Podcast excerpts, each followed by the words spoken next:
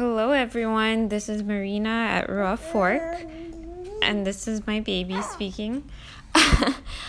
anyway, I back up and running. Uh, take took a little maternity leave.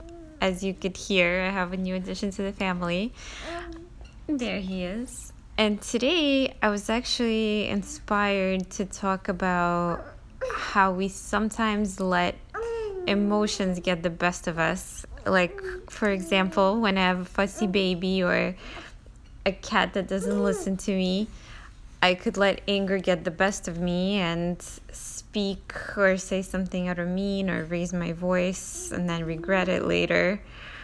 Um, so, how do we hold ourselves accountable for what we say or do when we think no one is watching? So it got me to write this post on my blog that I will read right now. It's called Act Like Everyone's Watching question mark. You know that saying dance, sing or live like there's no one watching. It's a nice concept to encourage living in a carefree way, not looking over one's shoulder and just enjoying oneself.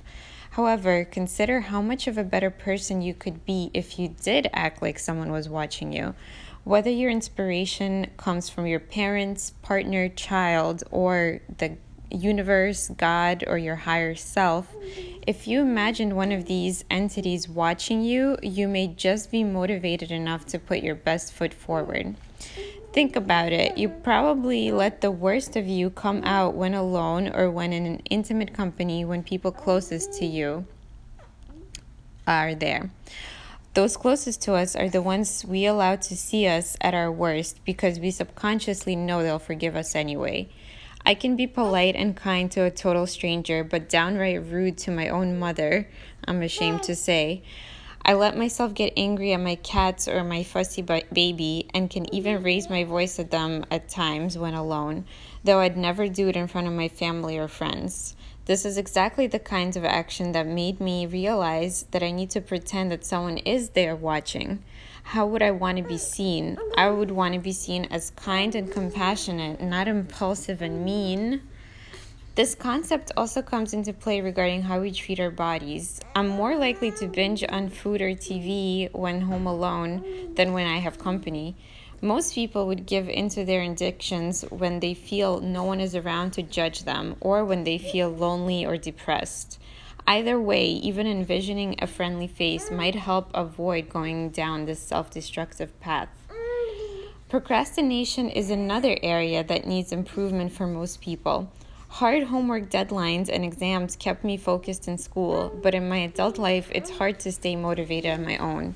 That's why mastermind groups are particularly helpful, especially for entrepreneurs.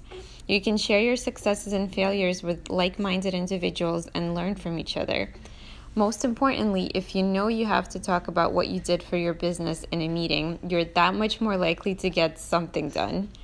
Would you want to be seen at your worst or best? If you live as if someone's holding you accountable for your actions, you're likely to be at your best. What do you guys think? comment or go on my website rawfork.com comment on the blog or subscribe to my podcast let me know what you guys think uh, thank you as always this is marina at raw fork and i would want to hear from you marina at rawfork at gmail.com i'm sorry that's marina at rawfork.com there you go. All right ladies and gents i'll talk to you later